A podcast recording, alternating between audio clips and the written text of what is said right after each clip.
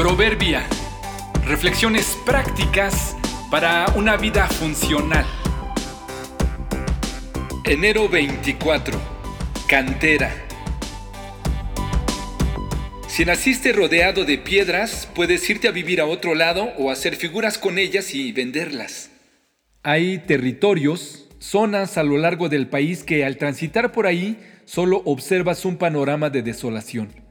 La belleza y la vegetación parece que huyeron del entorno. De repente, surge, en medio de la nada o enseguida de un bosque exuberante, una zona rocosa. Solo verás montañas y enormes rocas como si las hubieran sembrado cual árboles. De lejos, no podrías imaginar que es posible la vida ahí. Conforme te acercas, notas que sí, en medio de las montañas rocosas hay poblaciones gente que ha logrado adaptarse a lo agreste de la zona y no solamente sobrevivir, sino incluso progresar. Pero ¿qué hacer cuando la naturaleza solo te ha dado rocas a tu alrededor y parece que ha conspirado contra el desarrollo?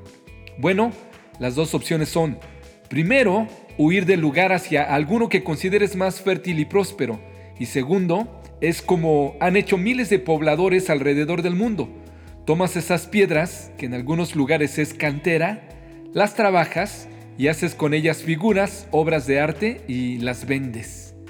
Estuve con mi familia no hace mucho en una zona así y es increíble lo que esta gente es capaz de hacer.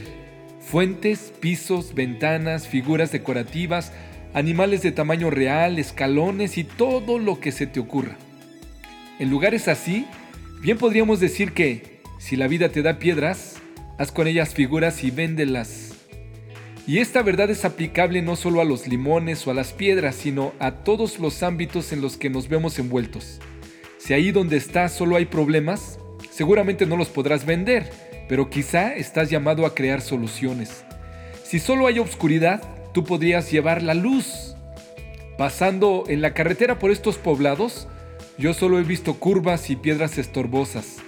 Los pobladores de ahí ven materia prima, figuras, dinero y la forma de ganarse la vida. ¿Qué te ha dado la vida alrededor tuyo? ¿En medio de qué te ha plantado Dios? ¿Huirás de la zona o buscarás darle sentido a las piedras? De la destrucción y del hambre te reirás, y no temerás de las fieras del campo, pues aún con las piedras del campo tendrás tu pacto, y las fieras del campo estarán en paz contigo. Job 5, 22 y 23.